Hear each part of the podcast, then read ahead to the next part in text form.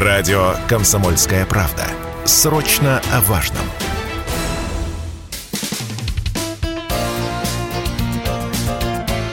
Говорит полковник. Нет вопроса, на который не знает ответа Виктор Баранец.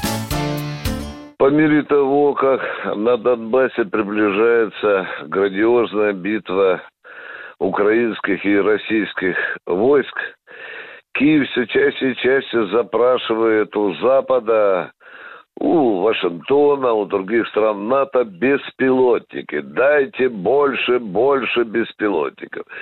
Ну, здесь нужно понимать, в чем суть этого вопроса. Беспилотники – это и удары с неба, и беспилотники – это определенный контроль неба, и беспилотники – это еще и разведка – но вот почему, почему именно Грей Игл, то есть серый орел, почему эти машины запрашивает Киев? Это достаточно серьезная боевая машина. Под крыльями у Игла может быть в отдельных случаях 4 в зависимости от веса, а может быть и 6 боеприпасов. И тоже с разным весом боеголовки. В одном случае там 6, в другом случае 10.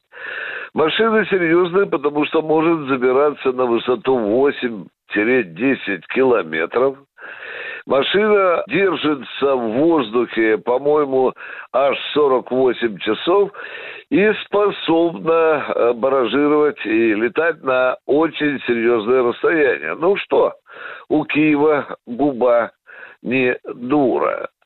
Ну, а с другой стороны, ведь сам собой напрашивается вопрос, а что вот если Киев получит такие беспилотники, что же мы будем делать? Ответ прост. Мы будем сбивать эти беспилотники. До сего времени, как вы можете судить по докладам генерал-майора Коношенкова, Беспилотники, будь они турецкие, немецкие, американские или сами же украинские, для нас проблемы не было. Намолотила российская армия уже, не побоюсь сказать, несколько сот беспилотников за эти, за эти два месяца. Там уже цифра подбирается к полтысячи. Ну, а теперь чем будем бить мы эти серые иглы. У нас целый набор. Да, наш брат-журналист во время войны между Карабахом и Арменией, конечно, пошел на поводу у турецкой пропаганды и тоже восторгался этими самыми байрактарами Т-2. Ну, в общем-то, тот, кто видел э, видеосъемки, у него могло бы создаться впечатление, что эти байрактары играющие, как ребенок в тире с близкого расстояния, крошил армянскую э, боевую технику. Но, вы знаете, прошло некоторое время, и стало ясно, что этих Байрактаров мы, в общем-то, тоже не боимся. И сегодня не бывает такого дня, чтобы Министерство обороны России не сообщило, что завалило в день то один, то два, то сразу три или четыре Байрактара. По своим тактико-техническим характеристикам серые иглы, конечно, превосходят Байрактары, но у нас есть противоядие.